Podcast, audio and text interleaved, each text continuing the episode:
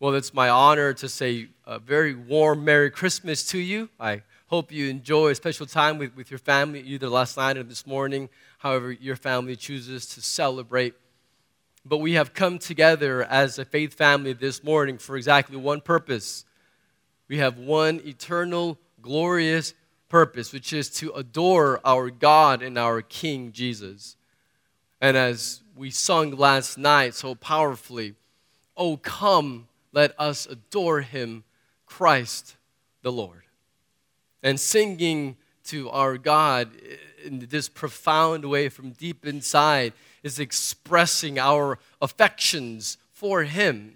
After all, God did create us to praise him. That's why he made us, to be a display of his infinite perfections. And it's natural for us to praise things. We all do it.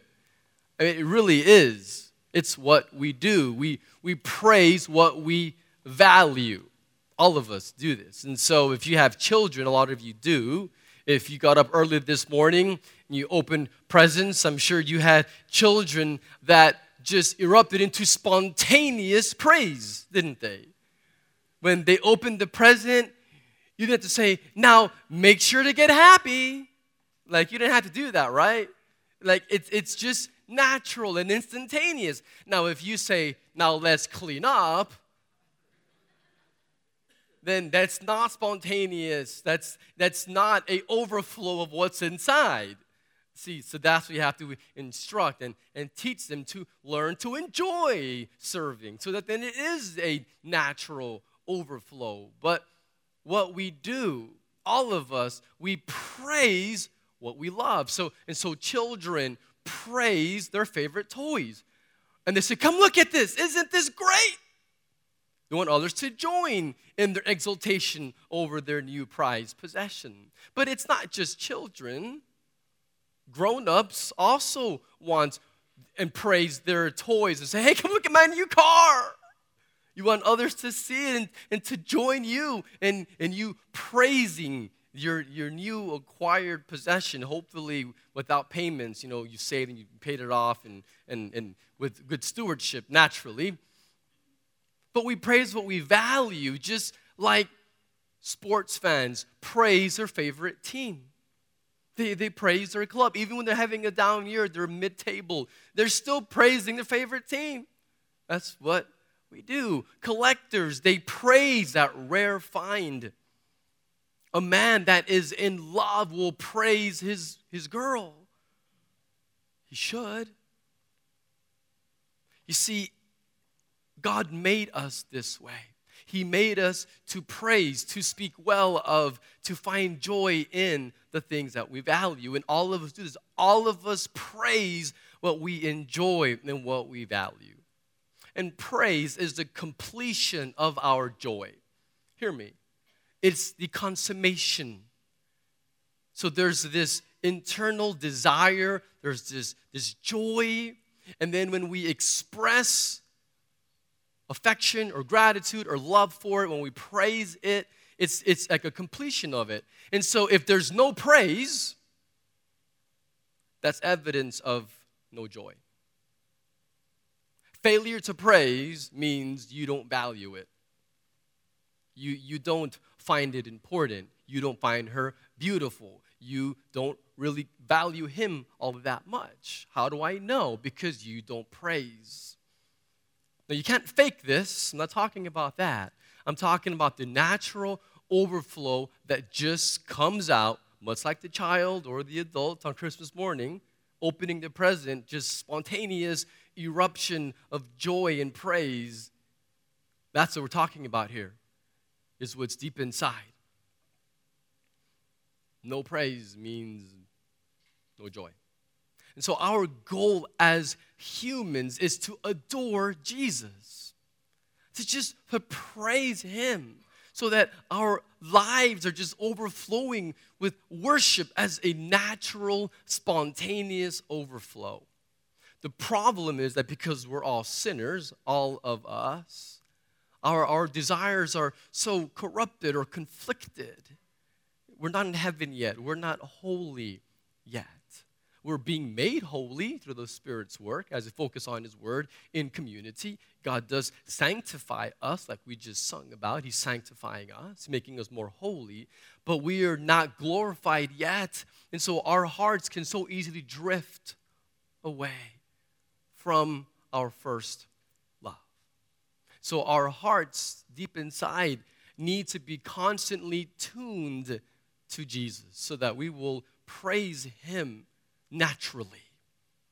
So it's just the overflow where we just want to, then have our hearts tuned to Him. And that's been the focus of our December series in Luke 1 and 2, looking at various songs. We looked at the Song of Mary, the Song of Zechariah. Last night, we looked at the Song of the Angels. This morning, we're going to look at the Song of Simeon. That's in Luke chapter 2. We must focus our entire lives on Jesus so that we can then have our hearts tuned to Him. So let's read Luke 2. We'll look at verses 22 through 26, and then we'll read the Song of Simeon. But I want to get the context first. So, Luke 2, verses 22 through 26. When the time came for the purification according to the law of Moses, they brought him up to Jerusalem to present him to the Lord, as it is written in the law of the Lord. Every male who first opens the womb shall be called holy to the Lord, and to offer a sacrifice according to what is said in the law of the Lord a pair of turtle doves or two young pigeons. Now there was a man in Jerusalem whose name was Simeon. And this man was righteous and devout, waiting for the consolation of Israel. And the Holy Spirit was upon him. And it had been revealed to him by the Holy Spirit that he would not see death before he had seen the Lord's Christ, the Messiah. So, what we're seeing here, what we read early in worship gathering, verses 1 through 21. We just read now 22 through 26. And the first 21 verses, very brief recap. You have Jesus, who is the King of glory, has humbled himself to become a human being, still fully God, but now also a human, came into the world. He was born, he was placed in a animal feeding box, a manger, there as a newborn baby lowly, non respected people in the community, shepherds, are the first ones to come and worship the king. So, so you see, the king of all glory humbles himself, becomes a human, humbles himself, is laid in an animal feeding box, and the first people to come worship him are not respected the shepherds. He's making some statements here.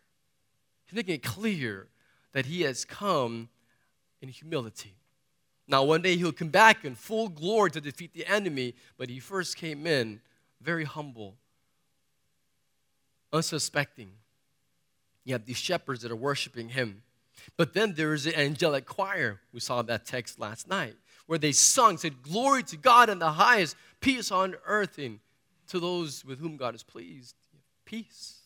And so they, they, they sing for him, and then he is named Jesus because his name means the Lord saves. So his name is not by accident, it's revealed by God, and it's revealing who he is. He is the Savior. And then it says that he is taken by Mary and Joseph to the temple. Now, this was 40 days after he was born. So he's a mere six weeks old.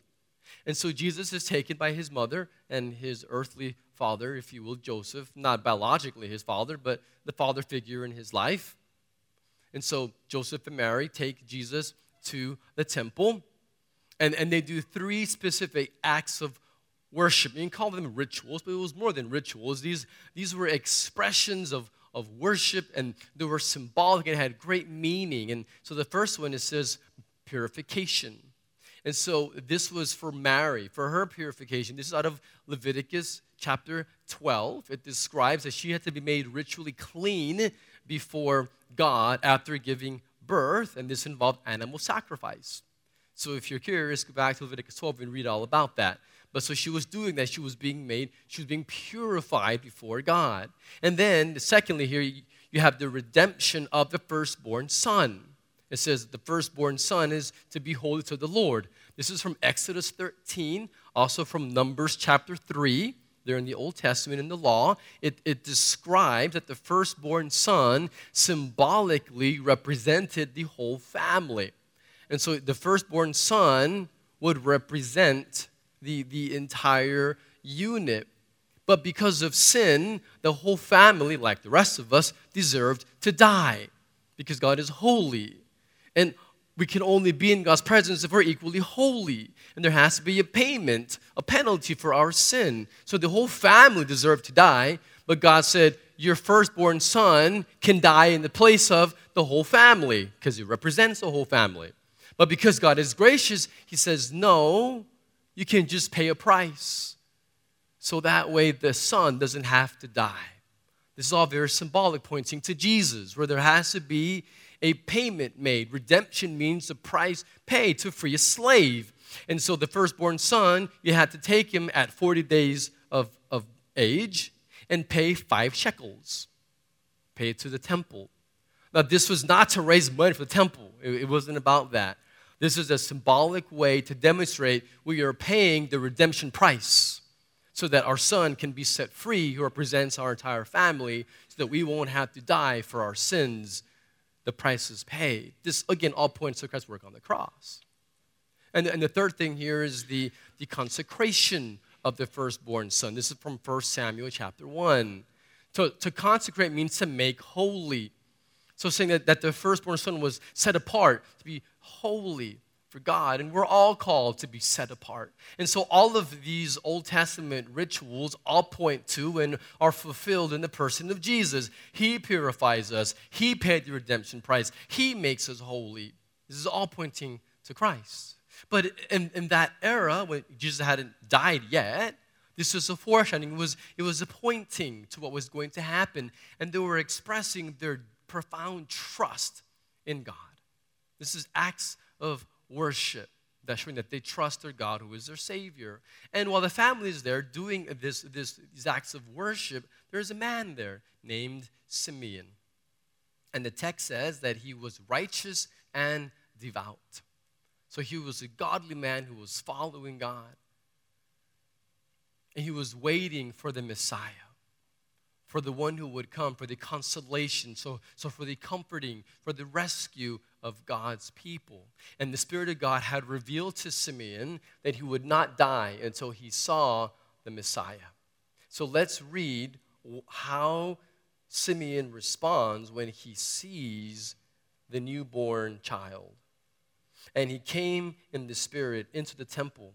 And when the parents brought the child Jesus to do for him according to the custom of the law, he took him up in his arms and blessed God and said, Lord, now you are letting your servant depart in peace according to your word, for my eyes have seen your salvation, that you have prepared in the presence of all peoples a light for revelation to the Gentiles and for your glory to your people, Israel. So you see, he sings a song. He sees Jesus he is moved by the Spirit and he recognizes and he knows this is the Messiah. This is the Savior, the hope of the world. And he breaks out in song as inspired by the Spirit. That Jesus came to save us from sin and from death. And this song that he sings reveals the meaning of Christmas that we're celebrating today. Verse 28, he says, Blessed be God. So he says, Bless God so again, this word blessed, like we saw last week with Zechariah and also with Mary, it means to praise, it, it means to adore, to, to worship. So he is praising God. So let me give you the primary truth from the song of Simeon is that the people of God are called to worship him continuously. We, we are called by God to worship him, but ongoingly continuously. So we're called to worship Him with our whole lives. But the emphasis of this song that is not a one time thing, it's not just on Fridays, it's not just anytime. He says, now. In verse 28, or verse 29 rather, where he begins the song, in the original language, the first word is now. And so it's, it's an emphatic word. It's setting a tone for the entire song. And he says, Now Lord. So he's saying not later, he's saying now, em- emphasizing this continual nature of but beginning right now. A lot of people are just playing games with God. I'm not saying anyone in this room, but we need to look in the mirror and ask ourselves Am I playing games with God? There are people that are just entangled with an addiction or a sinful pattern, and they know that it's destroying them. It's a matter of time before they're found out, and they know it. And they know that this has to come to an end. They know that they cannot continue in the darkness and in the lying. They, they know that they have to come clean, confess to someone else, and to allow healing and freedom to come in. But they think to themselves, okay, it's a small problem. It's not that small. But they think to themselves, okay, I'll get serious, and I'm going to get serious about quitting later. Not today, not now, later. Others say, oh, I'll get serious about serving God in His church later.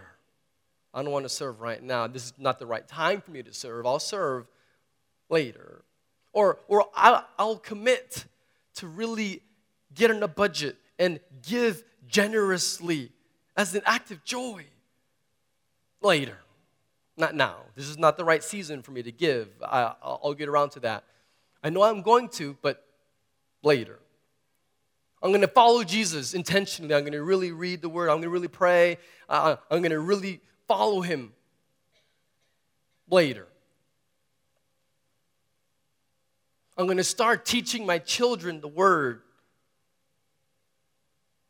later. I'm going to look for a godly husband or wife later. I'm having fun right now. I'm not, I'm not really looking to be godly right now. Yeah, I, I know it matters. I'll get around to it another time. And so it's so easy for us to put things off, and yet God is speaking so clearly with this emphasis on now. Now that Jesus has come, now that he has revealed, he's displaying his glory, he has made the Father known, now that he is beginning to recreate humanity, now the kingdom has been ushered in, now there's a dawn of all things being made new. Now Jesus is here. Now we worship him with all that we have inside of us. No more later, no more faking it, no more pretending, no more games. Saying now. And so, deep down inside of us, we've been made to just overflow with praise to God that is manifested with how we think and how we speak and what we do. And so this song gives us some powerful truths that we must focus on in regards to worshiping God now. And there's three of them, and we'll go fairly quickly. Know we have children in the room, and yeah, I want to go keep celebrating, so we won't have a full length sermon today, but we do want to spend some time just briefly here in this song give you three truths about worshiping God now. Number one, what we need to keep our minds focused on is on serving your master. And so, in order for us to have lives that overflow with worship for Him, it begins with having your mind focus on serving your master. You see in verse 29, he says, Yes, now, and, but he calls God his Lord. The word Lord here means master. Now, some translations have the, the, the translation sovereign Lord. That's not a bad translation. It's describing that he is the Lord, sovereign, all powerful. He's the master, which is why he calls himself a servant in that same verse. Jesus is the master, I am the servant. And then he says that he's ready to, to he says, depart in peace, which means he's ready to die. That's what it means. But it means a little bit more than just, okay, uh, I'm ready to die now. It, it means that he's finished. Halas. He's finished the task. He's completed his calling. That which the master entrusted to him, he's not perfect, but he's been faithful to accomplish it. He's completed what he was assigned, and so he's finished serving faithfully. So he says, Lord, now you are letting your servants depart in peace according to your word. So God's revealing here that he wants our mind and our will, all of us, to be focused on serving our master. But here's the reality all of us serve. We do. To be human is to serve. You can never escape it. You can try and try to escape serving, but you will serve. Maybe you'll serve yourself, but you will. We're made to serve. We're servants. That is our identity. That's how we've been wired.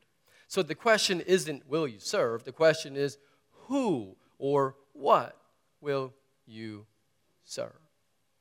And so Simeon here had lived a life of following and of serving his God intentionally. And now at the end, he's ready to go home. And we know this in Abu Dhabi, don't we? We know that we're not home. And a lot of us sometimes wonder, well, where even is home? Because you think about going back to your quote, home country, and you think, I don't want to go back there. It's falling apart back there. It's not the same as it used to be. You sold your home like me. I've sold my, I don't even know where home is anymore. I don't have a house. It's not the same when I go back. I'm home here. I've been called here. My faith family is here. But we do live with this reality of not being home. But this is good for us because home is in heaven. We are citizens of heaven, and we're reminded that we're not home yet. Tonight, get too comfortable here. We're just exiles, expatriates, just passing through. Simeon's ready to go home. Do you serve like this? Intentionally, with urgency, now. See, if you're a believer, and I believe most of you in the room are, then part of your identity, who you are, is you are a servant of God. Have you embraced that identity, that role that you have? Or do you find yourself kind of pushing away, not really wanting that part of your identity, where you're fighting against who you are, how God has made you, and where joy is found in serving the Master? The second truth about worship here is worshiping God now by seeing your Savior. So, first is by serving the Master, but then also seeing the Savior. In verse 30, Simeon says, For my eyes have seen your salvation. So he saw Jesus, he saw the person who would bring salvation. And when he saw Jesus, he was prompted to do what? To sing. He was prompted to praise God. That was the natural overflow, just was instantaneous and this volcanic eruption naturally was praise by just seeing Jesus. So we're seeing here that seeing the glory of Jesus results, leads to worship. And my prayer has been, it's every week, but particularly with this Christmas season, that you have seen the glory of King Jesus. That you've seen him as you've sung his praises as His word has been read, and I pray faithfully preached, that you have gotten just a glimpse of how glorious He is, how He took our sin, our shame, our guilt on the cross, and He made that redemption payment, and that God is holy. So Jesus paid it all as the atoning sacrifice. And that we are deeply loved by a God in heaven that we are forgiven and redeemed, and we are justified, we are adopted, we are accepted, we are being sanctified. And one day we're going to be resurrected and glorified. And all of this is for the glory of God. And so this transformation that the Bible talks about, it never says, try harder. Never. You, you won't read in the Bible where it says, you just have to try harder. Be more religious. Go to church. By the way, you can't go to church. Church is a people, so you can't go to the people. The church gathers together on Fridays and in our home, but then we scatter to display His glory throughout the world where we live. But I digress. The Bible emphasizes when it's talking about transformation, it says not try harder, it says behold your God. See your God. Behold the glory of the Lord as you're being transformed into his image from one degree to another. So we, we behold the glory of Jesus, and then that is when our hearts are changed and our behavior follows. And so it's all about beholding the glory of God, seeing him. And so I don't ever want to convey the idea. And if I do, correct me. They need to try harder. It's see Jesus more, see more of his glory, and then I can assure you that you will want on your own to try harder, and you will find yourself automatically trying harder. But you can't get these confused. Seeing your Savior, seeing his glory is what leads to transformation. So we must draw near to Him and focus on this great salvation that He has given to us that we can't earn, don't deserve. He gives it, and then we respond with just worshiping Him. But the moment that we take our eyes off of Jesus, because all of us can do this subtly, we can take our focus off of Jesus and put it somewhere else. That's the moment that you're, you're going to begin to feel overwhelmed by life. Moment that you're going to find your heart drifting towards things that are not pleasing to Him.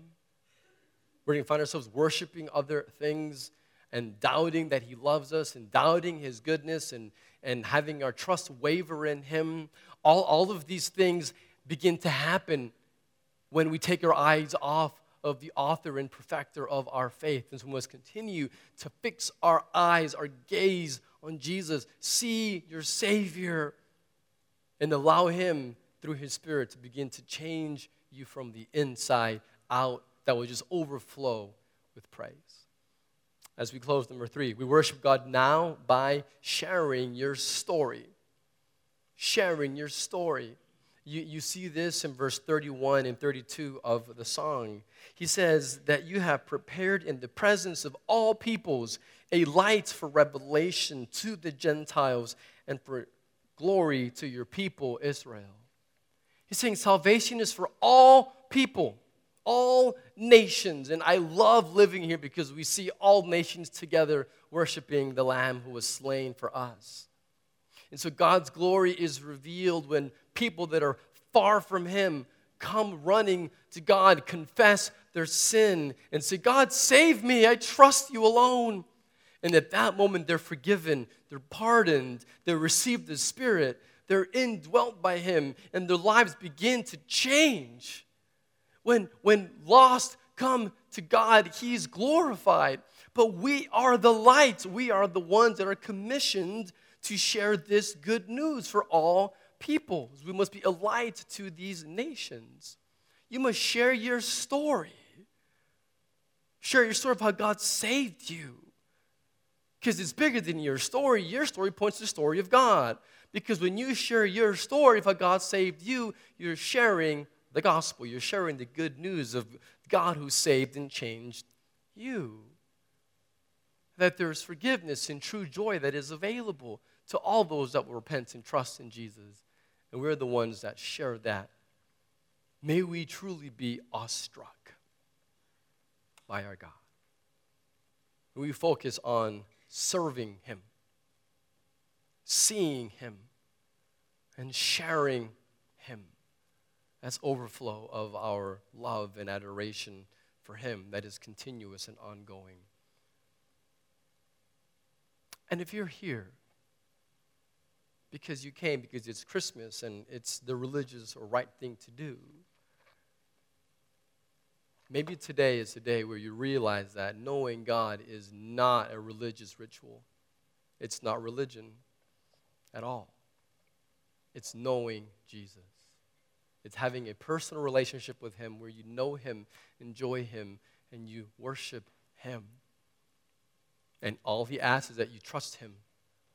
With all of your heart, repent of your sins, and trust Him. And if today you desire to do that, I would ask, you'll be here at the front. You can come talk to me. I'd be happy to talk to you more about what it means to know and enjoy God and how to follow His Son. Will you pray with me? Our holy and truly righteous Father, we are overwhelmed by you and how you love us, and how on this special day we remember that you sent your Son for us that we who are lost and desperate for you, we have hope because of you. I pray for anyone right now in this room that is grappling with these truths. May you be so real to him or her right now that they will just respond with complete trust in you. And may those of us that know you, may we respond to you with lives of worship and adoration, for you are worthy. And we pray in the name of Jesus. Amen.